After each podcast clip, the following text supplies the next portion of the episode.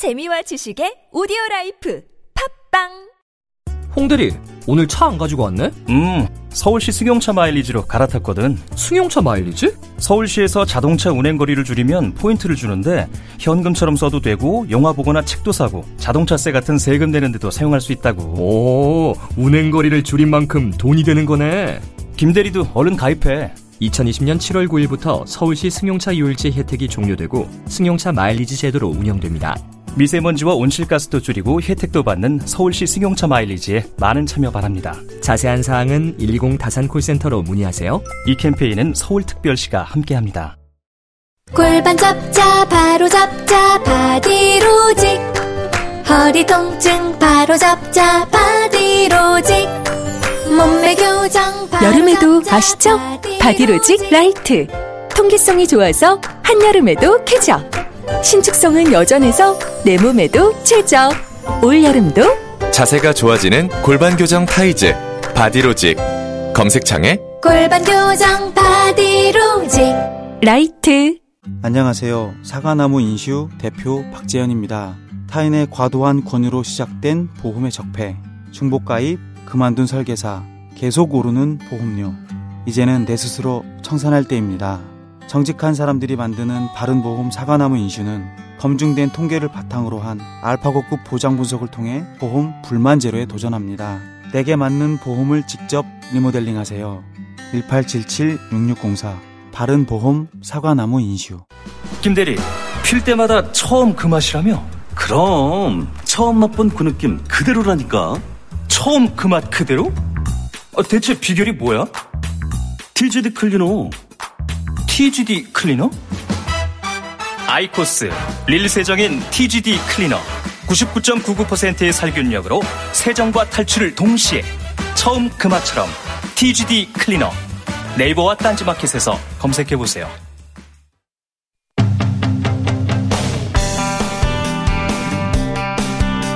자, 어제 저희가 어, 국내 최고의 한반도 전문가 정세현 전 장관님 모시고 얘기 나누다가 어, 마무리 짓지 못한 이야기에서 한 번 더 스튜디오에 직접 모셨습니다. 정세현 전 장관님 스튜디오에 나와 계십니다. 안녕하십니까? 예, 안녕하십니까. 네. 어제 많은 분들이 일본 얘기 막 시작하는데 하다가 혼이 한번 아야 돼요. 이렇게 여기까지 얘기하시고 뚝 끊어져가지고 그 뒤에 얘기 어떻게 되냐고 다들 궁금해가지고 한 번 더 모셨습니다. 예. 네. 일본 얘기를 좀 정리를 해 주시자면, 어, 일본과 미국의 그 오래된 관계 잘 알려지지 않은, 예. 그리고 뭐, 볼턴 같은, 사실 볼턴의 리비아 아, 주장과 일본이 그동안 주장했던 게그 완전 일맥상통한 거 아니었습니까? 예. 예, 그동안의 그 미일 관계는 예. 이 한일 관계하고 좀 격이 다릅니다. 미일 동맹은 한미 동맹보다 훨씬 더 격이 높아요. 그러니까 그걸 아. 우리가 보도를 잘 안 했어요. 아, 똑같은 동맹인 줄 알지. 예. 네. 쉽게 얘기해서 어, 일본에 파는 무기를 우리한테 안 팝니다. 음, 오랫동안 그래왔습니까? 아, 거기는 그렇죠. 훨씬 고성능. 네. 뭐 그런 점에서 비싼 거지만 돈이 없어서가 아니에요. 그것은 같은 동맹이라 할지라도 동맹에도 가불병이 있지, ABC가. 음. 우리는 그 A급은 못 돼요. 근데 그보다 더 중요한 것은 일본이 그동안에 패전 후에 예. 전쟁 끝나고 난 뒤에 뭐 점령군 점령 시절 이 미군이 점령도 했었지만은 그 기간 중에 일 미국을 미국의 마음을 잡아버렸어요. 일본 음. 특유의 그 수, 수단으로. 미국의 워싱턴 마음을 그렇죠. 잡아버렸다. 예. 아니 대표적인 게 미국의 의회 의사당에서부터 워싱턴 몰이라는데 그 벚나무가 쫙 벚꽃 벚나무가 심, 심, 심어져 있는 거 보십시오. 그거부터 시작해서 아, 그 일본에 심은 겁니까? 그렇죠. 어. 어, 일본이 갖다 심어놨죠. 그리고 일본의 기업들이 미국의 그 유수한 예. 또 유명한 동아시아 전문가 싱크탱크들. 싱크탱크 그 중에 동아시아 전문가 또는 일본 전문가들을 상당 정도로 이렇게 뭐, 뭐 키웠다고 하면 좀 심하지만 후원하겠다. 후원하는 이런 식으로 해가지고 그 사람들이 일본에 유리한 미국의 정책이 일본에 유리한 방향으로 음. 또는 일본이 가고자 하는 방향으로 미국이 에, 따라오도록 음. 은연중 계획적으로 이게 저, 저 11억 나고 나서 은연중 계획 썼던 파- 표현인데 은연중 계획적으로 미국이 그쪽으로 가도록 오랫동안 어, 오랫동안 해왔고 그래서 이 한반도 문제 관련해서도 예. 특히 남북 문제 관련해서 일본의 그 영향력이 미국에 미치는 영향이 적지 않았었습니다. 우리가 생각보다 훨씬 그럼요. 근데 우리가 이제 그거를 어, 뭐 별거 있겠느냐. 우린 뭐 한미 관계도 돈독하다 하는데 한미 관계와 한일 관계는 이제 미일 관계는 격이 다르다니까요. 그 신경민 의원이 그 전에 한번 나오고 무슨 대담하는 자리에서 했던 얘기인데 우리가 우리 기업이나 우리 쪽에서 미국에 그 로비하는 사람들이 예. 100원을 쓴다면 예. 일본은 만 원을 쓴다. 우리가 100대 100원이면 거기는 만 원이다. 100대 1이죠. 그러니까 100대의 100, 100배의 그 이 소위 자금력으로 예. 어, 싱크탱크를 지원한다면 어느 쪽으로 바람이 그렇죠. 불겠습니까? 예. 거기서 뭐, 그 미국의 싱크탱크는 단순히 그 학자가 아니라 그 사람들이 결국 행정부에 들어가기도 하지 않습니까? 그렇죠. 예. 그러니까 지금 이번에 북미 정상회담이 성사되고 남북 관계가 빠른 속도로 개선되면서 어, 아베가 처음에는 이게 좀 이걸 제동을 걸어보려고 그러지 않았어요? 예. 제동을 걸어보려고 그러다가 그게 그 볼턴이라든지 폼페, 저, 펜스 또는 그, 그 주변에 있는 강경파들. 강경파들이 되게 이제 일본의 영향을 받은 사람들이었다고 저는 봅니다. 아. 그 볼튼 같은 네오콘들도 일본과의 커넥션이 그렇죠. 있습니까? 직간접적으로 아. 직접이야 했겠습니까만은 뭐 건너, 건너고 건너서 싱크탱크 사람들을 장악으로 있으니까 네. 그 사람들이 얘기를 듣는 뭐 부통령이나 안보보좌관 같으면은 어, 일본 쪽으로 기울 수밖에 없죠. 쿠션은, 쿠션 넣어서 그렇죠. 계속 메시지를 네. 넣는다 그렇죠. 이거죠. 예. 그래서 어, 이 트럼프 대통령을 좀 흔들었지.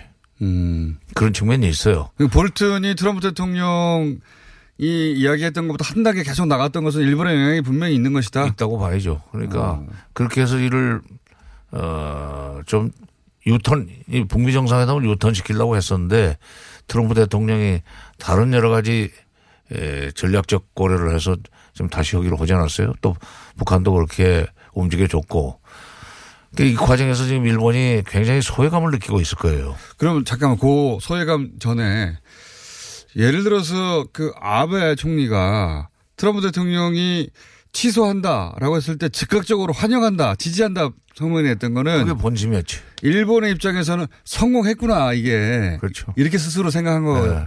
성공했 저, 저, 그 환영은 유일하게 일본에서만 나왔거든요. 그렇죠. 지지한다는. 아니, 우리 국내에서도 있었어요. 어. 어, 근데.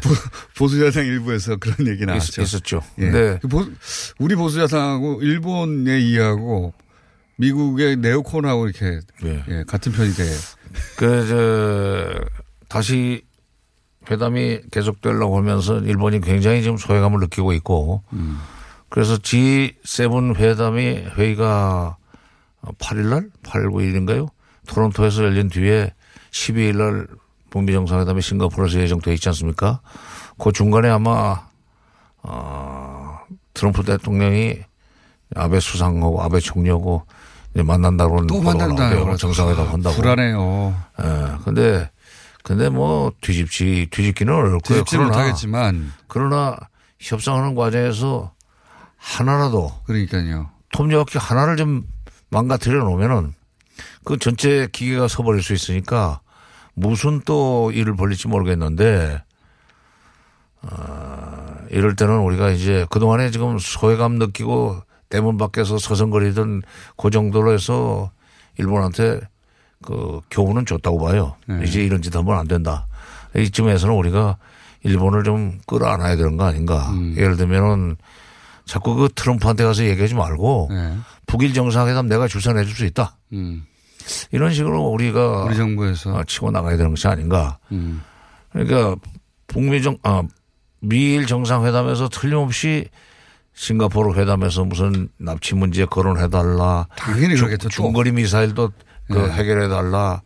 이런 식으로 부탁을 하면 지난번에도 얘기했을 때 해준다고 그러고는 트럼프가 그냥 그 다음에는 행동으로 옮기질 않았는데 자, 지난번에 했던 약속 이행하라 하는 식으로 네. 어, 또 부탁을 할 거예요.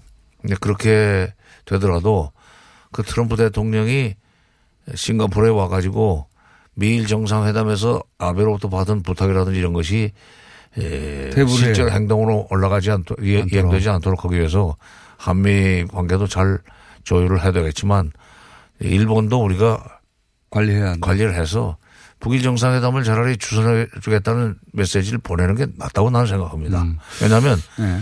문제는 지금 다 김정은을 만나는 시대, 세상이 돼버렸는데 예. 러시아까지도 지금 관심을 보이고 있는데 이게 한반도에 일본만, 네. 가장 민감한 그 이 이해관계를 가지고 있는 일본이 완전히 대문 밖에 있으니까 예. 이제 조바심이 났단 말이에요. 그래서 미국한테 매달려 가지고 북일 정상회담을 하는 것보다는 우리가 그 다리를 놔주는 것이 훨씬 음. 앞으로 이 북핵 문제를 풀어 나가는 과정에서 일본이 뒤로 장난치는 것을 막을 수 있는 음. 어, 그게 전부는 아니, 아닙니다. 그래도 또 일을 벌일 수 있지만 어, 방법 중에 하나가 아닌가 한번 생각해 볼 필요가 있습니다. 정부에서도. 그러니까 뭐 일본이 그 남북 관계를 잘 되게 할 수는 없지만 방해할 힘은 있다는 얘기 계속 해왔는데. 아, 그럼 예. 어. 뭐 사사카와 재단이라든가 일본의 재단이나 기업들이 그 미국 소위 이제 워싱턴에 있는 뭐 관료들이나 아니면 뭐 그 싱크탱크들이나 그런 사람들을 계속 관리한다는 얘기가 예전부터 있었거든요. 아유, 저는 80년대 그 한미 통상 문제 생겼을 때, 예. 80년대 중반에 그때 우리는 비로소 그 이제 로비를 통해 가지고 미국의 통상 압력을 예. 대한 통상 압력을 좀 완화시켜 보려고 굉장히 노력을 했었습니다. 처음으로 80년대 시대에 봤는데 네. 비로소 아 이게 로비가 중요한 거구나 하는 것을 예. 깨달은 거죠. 근데 이미 그때 일본은 미국 의- 조야 그 예. 의회고 무슨 뭐 언론계고 학계고 일본의 유전 방향으로 이 얘기를 해줄 수 있는 사람들을 수없이 많이 확보하고 있다. 그리고 음. 쭉 관리를 해왔다는 것을 그때 비로소 깨달았어요. 가, 가서 처음 가가지고 어. 아, 그때 이제 그런 통상압력이 들어오니까 네. 그때 로나ल्드 레이건 대통령 될 겁니다. 86년에.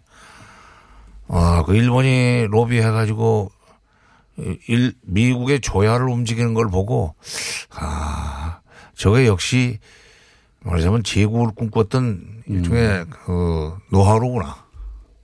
제국을 꿈꿨던 나라 아닙니까? 미국하고 한번 붙었죠 또 게다가 아, 그렇기 네. 때문에 미국이 더 대접을 하는 것 같아요. 그러니까 음. 예, 패전국은 패전국이지만 과거에 한번 전쟁을 치렀고 그렇기 때문에 만만한 상대는 아니다. 그것도 미국의 에, 소위 지식층이라고 할까 여론 지도층이 일본을 에, 만만하게 보지 않고 중시하는 이유도 된다고 생각합니다. 그게 이제 우리는 이제 뭐 한미일 동맹 얘기할 때 그 동급으로 얘기하고 혹은 뭐 한미 동맹이 굉장히 강력해서 일본하고 대등한 수준이라고 생각하거나 그렇게 보도해 왔는데 그건 착각이라는 거죠. 장관님의 오랜 경험상. 그럼요. 아니 그러니까 이- 이스라엘한테 파는 무기 일본에 안, 안 팔고 음. 다 파는 거 아니고 일본에 파는 무기 우리한테는 또 안 파는 것도 많고 3등급이네요. 그러니까 우리 처지를 정확하게 알고 네. 정확하게 알고 무슨 뭐 한미 동맹이고 뭐 뭘 얘기를 해야지 예, 미국에서는 별로 그렇게 예, 중시하지도 않는데 거기에 목숨을 걸 그런 사람들 보면은 착각이군요. 대접도 못 받으면서 네. 어 사랑채도 못 들어가면서 뭐 안방에서 뭐 그 밀담을 나누는 그런 그런 관계인 것처럼 착각하고. 착각하고 계속 짝사랑하고 있는 거예요. 짝사랑하죠. 다 그 트럼프 그 이게, 이게 이제 민주당 공화당 차이 없이 그래왔던 거 아닙니까? 그렇죠. 예, 미국에서는 네, 그렇죠. 예. 그러니까 미국 민주당 공화당을 다 어떤 점에서는 어, 일본이 관리했다. 다 장악을 하고 있다고 봐야 돼요. 그리고 그 싱크탱크의 영향력이 있기 때문에 예. 미국의 뭐 공화당이고 뭐 민주당이고 또는 정부에 들어가 있는 사람이고 일단 아, 전문가라고 하는 사람들이 얘기를 먼저 듣고 정책 방향이랄까 내용을 좀 구상하게 되기 때문에 거기서부터 미국 정치는 그렇게 한다고 그렇죠. 하더라고요. 예, 우리 싱크탱크는 뭐 그렇게 여의도에 직접 영향을 미치지 않는데 미국에서는 직접 영향도 미치고 그 사람들을 뽑아서 행정부로 데리고 들어가기도 하고 행정부에 있다가 글로 가기도 하고 왔다 갔다 하더라고요. 인력 풀 역할을 하더라고요, 보니까. 아, 우리는 그래가 김치 담는, 난 뭐 여자도 아닌데 이런 비유에서 좀 설득력이 있을지 모르지만 김치를 담는데 우리는 뭐 막판에 배추 사다가 그, 그 절여 가지고 양념 넣어서 김치를 담으려고 하는 정도로 거기서부터 시작한다면 일본은 재배 단계에서부터 배추를 키운다. 어, 네. 배추를 키우는 농장에 처음부터 이런 식으로 어, 키워달라. 네. 주문자 주문 주문자 생산 원칙에 의해서 그 농장 농장에다가 이 배추 이런 식으로 키워달라. 뭐 너무 크게 하지 말고 포기를 이 정도에서 뽑아달라 이런 식으로 해가지고 그걸로 물, 그 김치를 담으니까 경쟁력이 있죠. 장관님 그, 그 요즘은 남자들도 김치를 담그고 안 그러면 혼납니다. 예. 장관님 시절하고는 다르게. 자 그래서 일본이 최근에 혼나고 있긴 한데 예. 그게 이제 속 시원하는 분들도 많긴 한데 근데 국가 차원의 외교에서는 일본을 꼭 관리해야 한다. 예, 안 그러면 언제 어디서 조용히 방해하거나 튀어나와서 방해할지 모른다. 이번에 아베가 속내를 확 드러냈죠. 확. 물론 뭐 하루 만에 또 입장을 바꿨어요. 모양은 우습게 됐긴 했는데. 예. 아니 우습지만은 그거 우습게 볼 일은 아니에요.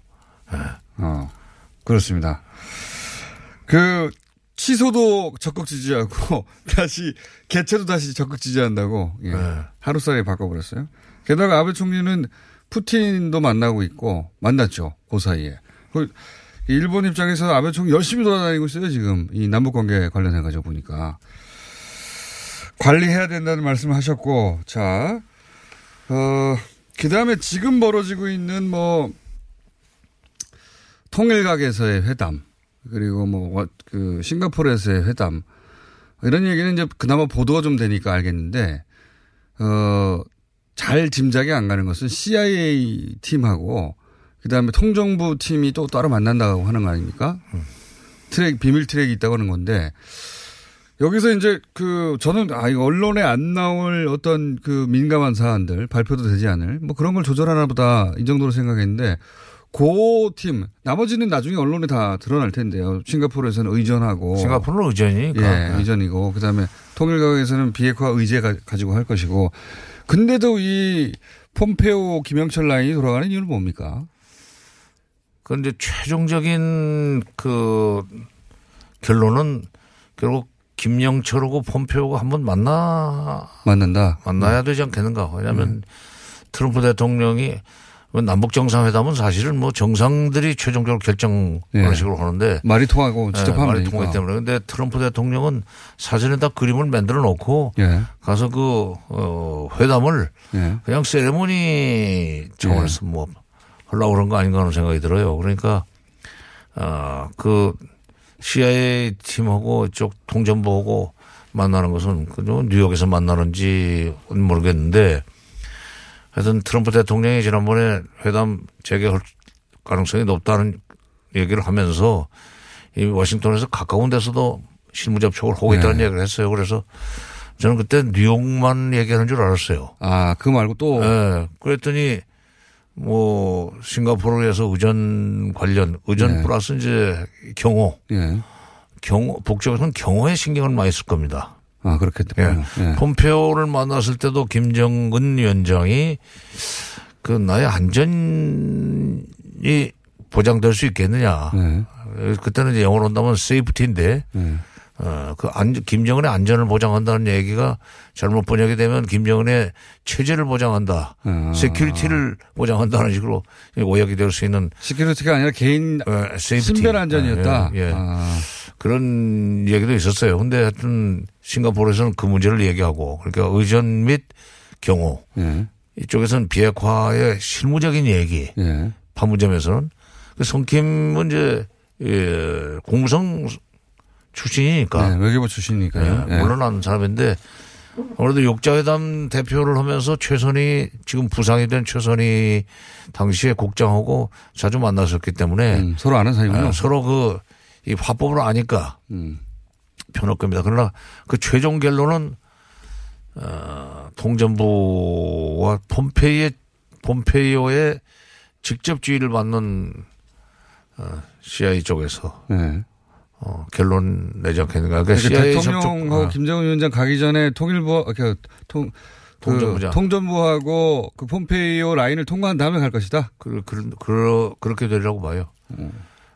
지금 결국 총괄은 폼페이오하고 김영철하고 서훈 이 세 사람 아닙니까 결국 그렇죠. 그렇죠? 예. 세 사람은 그 라인을 통과 해야 최종 결정이 날 것이다. 그래서 같이 움직이고 있는 것이다. 그렇죠. 그러니까 폼페이오와 트럼프를 아니 폼페이오와 그 김영철을 연결시켜준 사람이 서훈 원장이고 네.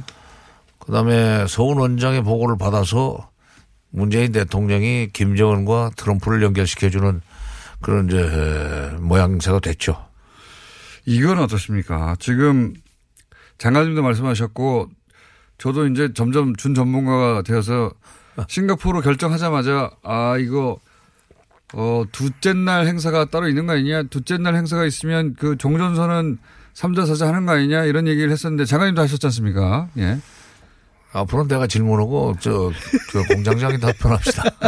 눈치 제가, 제가 눈치 십다인데 아니, 아니 뭐 그, 예, 그 눈치를 때려잡은 거죠. 그럴 수 있는 눈치가. 아니라 그것은 뭐 전문성이지. 근데 트럼프 대통령이 지금 회담을 이틀을 할 수도 있다, 뭐 연장할 수도 그러니까요. 있다는 얘기를 했어요. 그래서 이게 결론이 안 나기 때문에 하루 더 해서 결론을 음, 내야 된다는 는 얘기가. 생각했더니 예. 문재인 대통령이 김정은 위원장을 만난 뒤에 남북미 종전선언 얘기를 하더라고요. 네. 그래서 아, 이거는 가능성. 예. 어, 13일 날 문재인 대통령이 싱가포르 가기만 하면 되는 거 아니에요. 그렇죠. 예. 어, 갈 준비하고 이따가 그냥 그 연락 오면 바로 가면 되는 거니까 불과 한 6시간이면 갈 거예요, 싱가포르. 네. 그러니까 그렇게 해서 종전선언을 거기서 어, 하려고 그런 거 아닌가. 트럼프는 지금 무언가 속도를 내야만 됩니다. 네. 왜냐하면 2년 안에 모든 걸 끝내야만 자기 재선에 도움이 된다고 보고 미국으로 북한으로부터 2년 내에 비핵화를 완전히 하겠다는 뭐 시간 시한성 이 시한 시한을 지금 약속 받으려고 할 텐데 그러려면 종전 선언도 빨리빨리 하고 평화협정 어 체결 준비를 하고 그다음에 또 수교로 넘어갈 수 있는 무슨 연락사무소 설치 이런 것도 빨리빨리 추진을 해야 되니까 그러려면 13일 날 종전 선언을 위한 남북미 정상의 미팅이 있을 수 있다.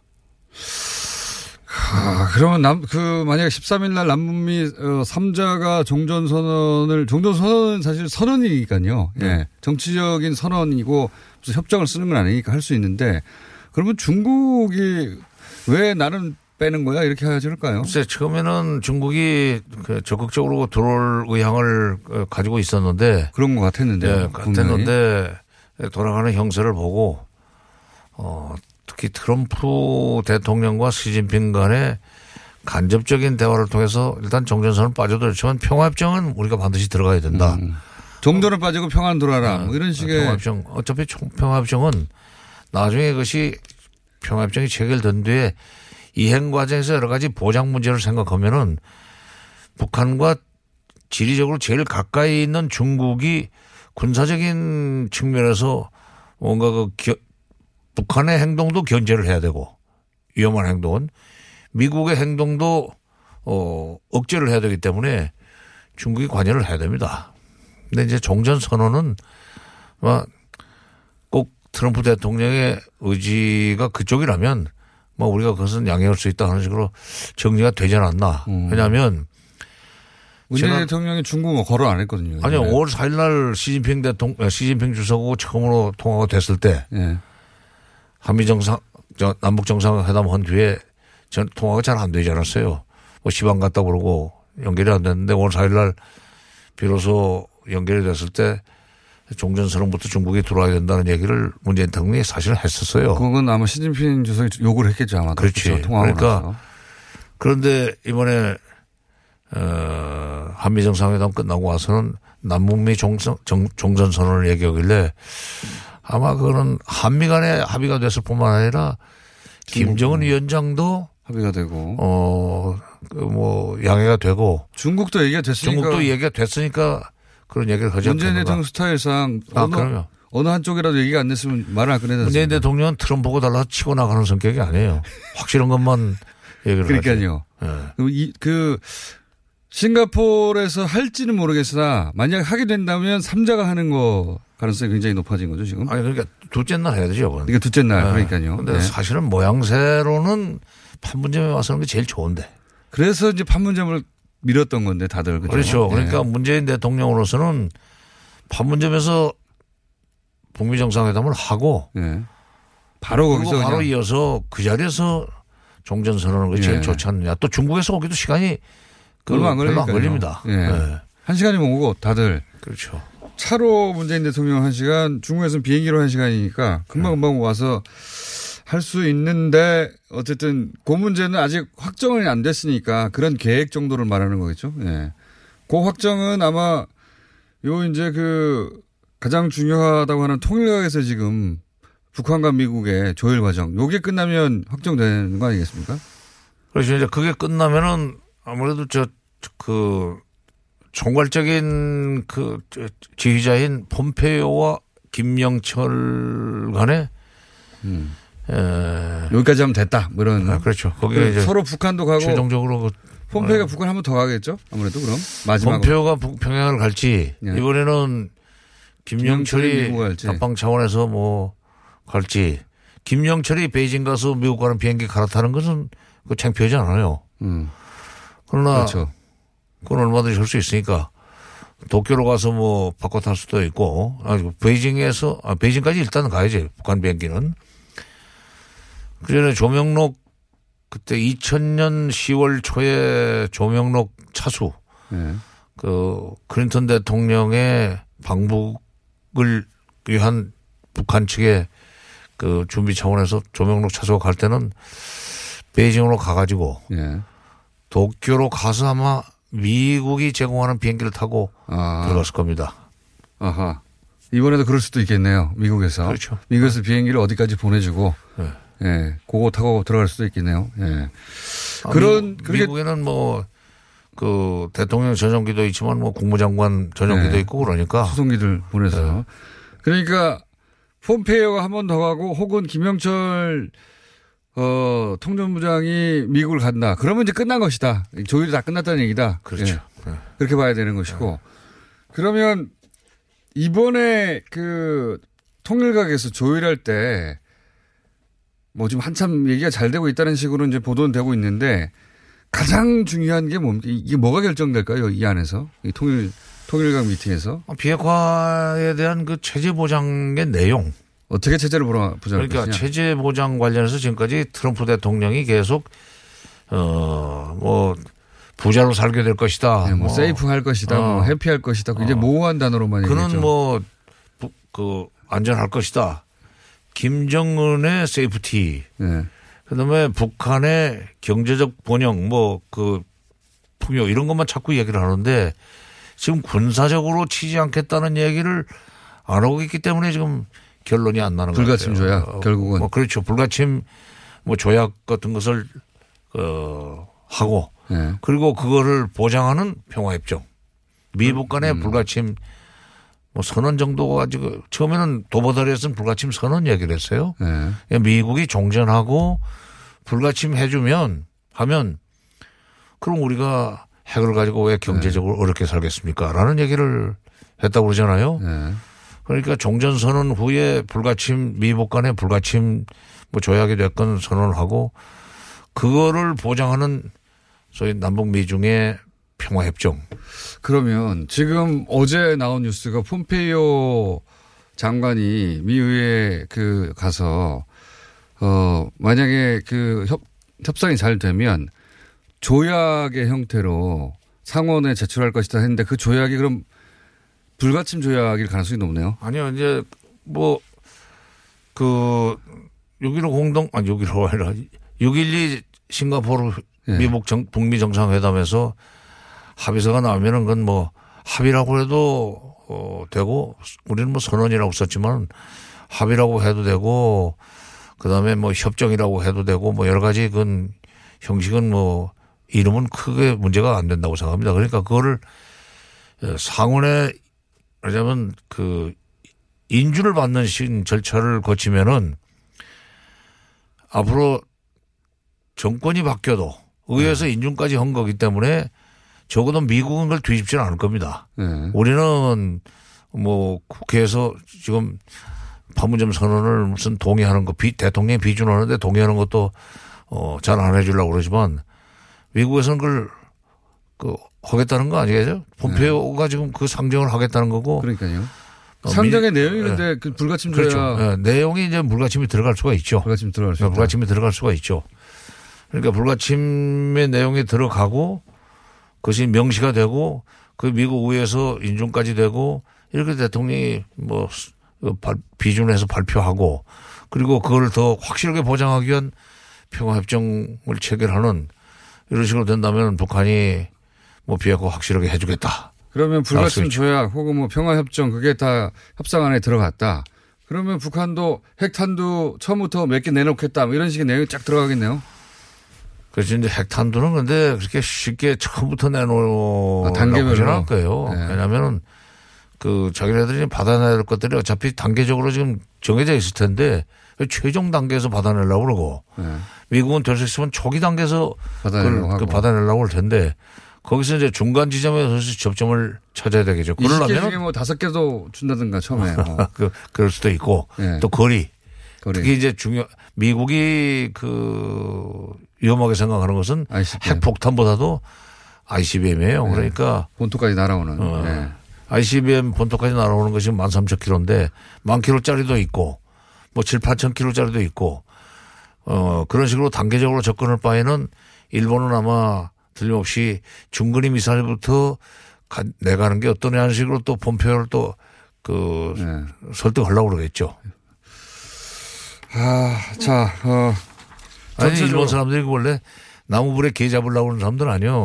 남의 불에 개잡을 아니야 지금 북이 북미 정상회담에서 지 문제 해결해 달라고 그러는데 그 미사일 13,000km짜리는 어차피 늦게 내놓을 거고 네. 그렇다면은 단계적으로 접근하는 방식으로 하면서 일본을 위협할 수 있는 중장거리 미사일 같은 것부터 네. 내가 가지고 아니, 그거는 일본이 북한하고 해결해야지 자꾸 그래, 미국 직접 해야지. 그러니까 그러니까요. 네. 돈을 주더라도 일본이 그, 그 돈, 그 돈을 쳐주고. 예. 자, 그런데 일본이 얄밉고 괘씸하더라도 그건 뭐 일반인들의 정서는 그럴 수 있는데 정부 당국에서는 세심하게 관리하고 예. 북한과 어, 조율해야 한다. 예. 그리고 청취자 문자가 자꾸 이런 게 옵니다. 6월 12일까지 TBS 옆에 어디 한- 방 하나 잡으시면 안 돼요? 자, 아, 요즘 장관님이 하도 오라는 데가 많으셔가지고 막 코피 나십니다 요새 하도 피곤해가지고. 당- 목소리가 지금 오늘 이상할 거예요. 뭐 네. 이게 좀 어, 코를 막고 있기 때문에. 그러니까 코피가 나셔가지고 예, 그 정도로 피곤하세요. 저희도 당분간은 예, 모시지 못하는 것으로. 예. 그러나 6월 12일은 이미 예약되어 있다.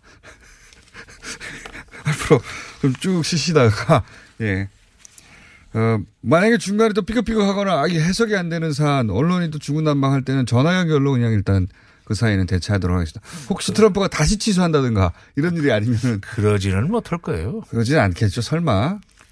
또 설마 하는 일이 자꾸 벌어져 가지고요. 그렇게 되면은 트럼프의 그 의신이 많이 떨어지죠. 추락하죠. 예. 아. 이랬다 저랬다 이랬다 저랬다. 아, 그럼. 한 번은 협상의 기술이라고 봐줄 수 있는데. 아, 그럼 한 번은, 한 번은, 아, 고도의 저, 이 벼랑 끝 전술이구나. 어, 역시, 역시 그, 거래 기술이라는 책을 썼다는, 음, 게 사실 그냥 명불 허전이구나. 이렇게 봐줄 수 있는데 또 그러면은 그거는 그때부터는 지난번에 그 어떤 정신과 의사가 얘기했듯이 어, 문제가 있는 거죠.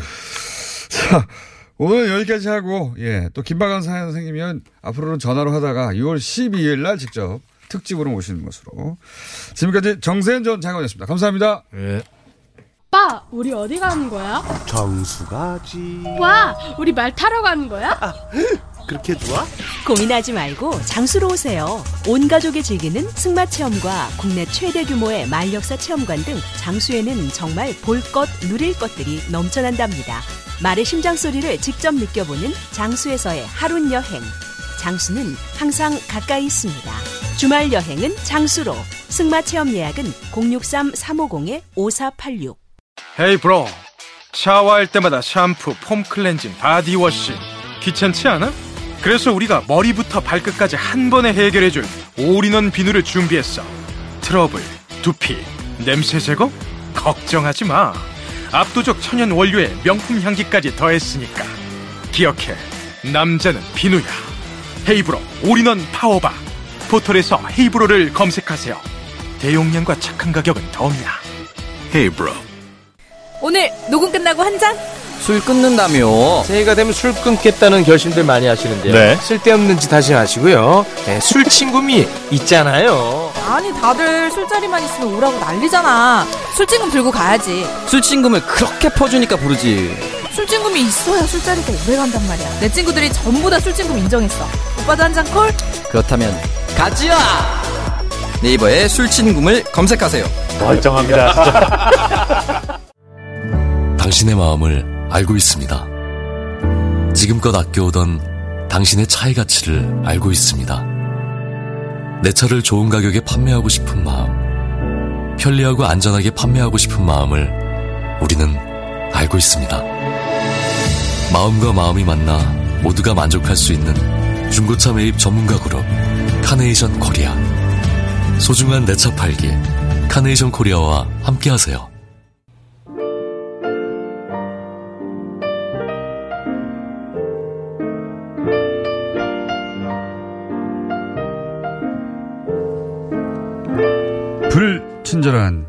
AS. 네.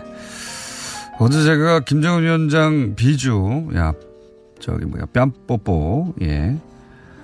어, 그게 이제 스위스 살고 와서 그런 거 아니냐, 라고 말씀드렸는데, 어, 관련 문자 보내주신 분들이 많이 있네요. 룩셈부르크, 벨기에, 혹은 과거 동유럽도, 어, 이 비주 관습이 강하죠. 예. 근데 그게 방향과, 예, 횟수가 다 지역마다 다르다고 했는데, 어, 관련 문자 많이 왔습니다. 네. 자기가 보기에도 그렇다. 그거 아니다. 어, 분분하네요. 네. 제가 김정은 위원장 인터뷰하면 꼭 한번 물어보겠습니다. 네. 어, 그리고 이제 가면 두 가지 물어볼 게 생겼네요. 예. 어, 그리고 장관님, 정선 장관님 반갑다는 문자가 참 많이 옵니다. 예, 나오시면. 그리고, 어, 우리 딸아이가, 어, 예, 우리 딸, 딸아이가 수염 난 사람만 나오기만 하면 김어준이하고 묶기 시작했다고, 예. 교육에 참 안 좋네요. 네. 자, 어, 오늘은 여기까지 하겠습니다. 네. 김정은 위원장 인터뷰, 네. 방송에서 다시 한번 신청해 놓고 AS 끝내겠습니다.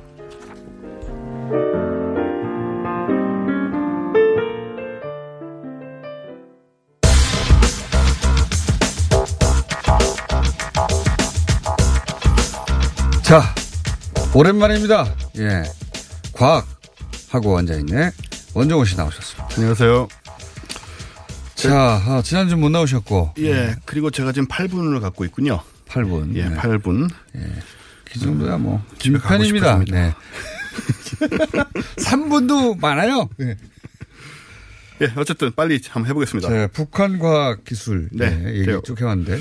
오늘 이제 마지막으로 좀 저도 지겨워져서 딱 오늘까지만 할까 하는데 네. 우리가 뭐 북한에 대해서 모르는 게 한두 가지가 아닌데 네. 그 중에 하나는 북한이 과학과 과학자를 굉장히 우대한다는 사실입니다.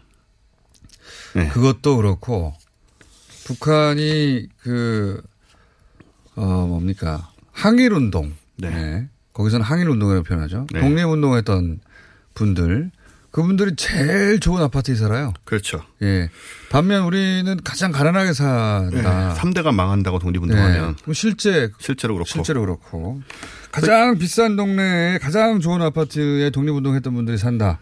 그렇습니다. 뭐 그런 여러 가지 상황들이 있는데 사실 북한은 김일성 때부터 전통적으로 과학자를와 과학을 중시해 왔고요. 네. 김정일 시대 말기인 2010년에 이제 북한의 사회주의 헌법 27조 새로 바뀐 네.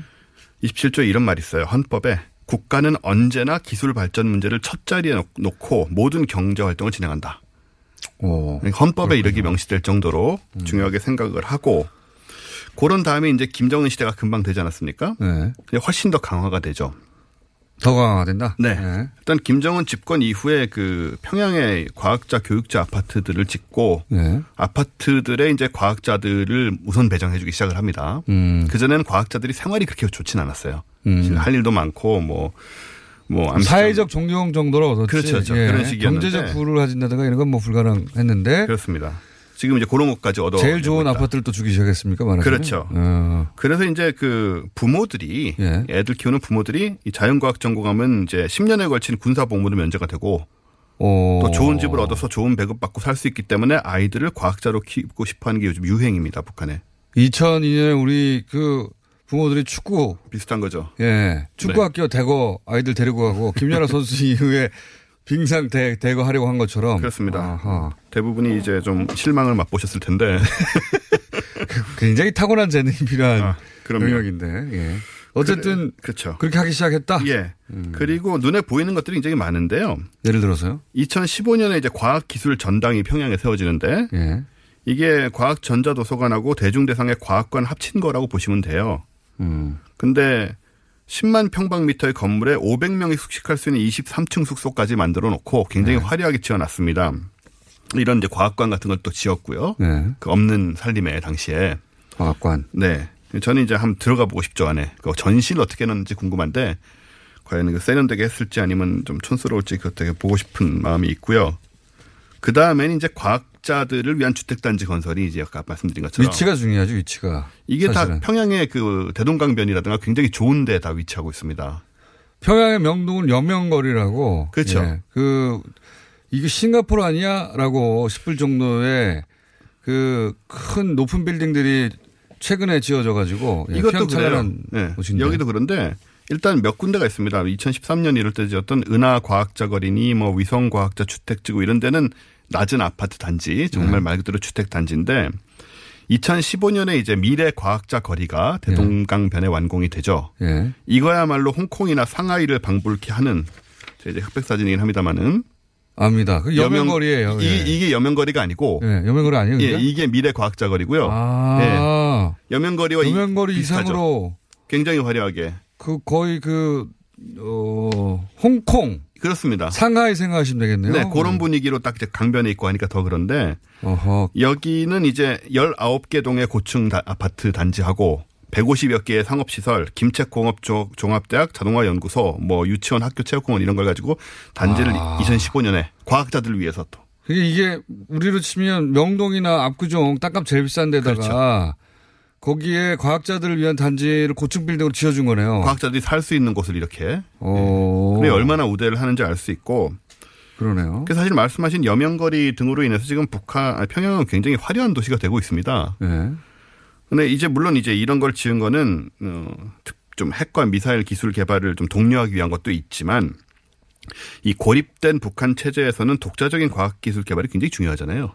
네. 그렇기 때문에 이런 거를 지금 김정은이 특별히 좀 장려를 하고 있는 것은 굉장히 어, 눈에 보이는 그런 상황이고 근데 요거보다 더 재미있는 점이 뭐냐면 이 과학자들의 대우 관련돼서 어, 우리 저 몇 년 전에 북한 미사일 발사 실험 실패했던 기억나시죠? 동해에 뭐 가다가 폭발하고 뭐또 네. 폭발하고 네. 두세 번 연달아 일어났습니다. 네.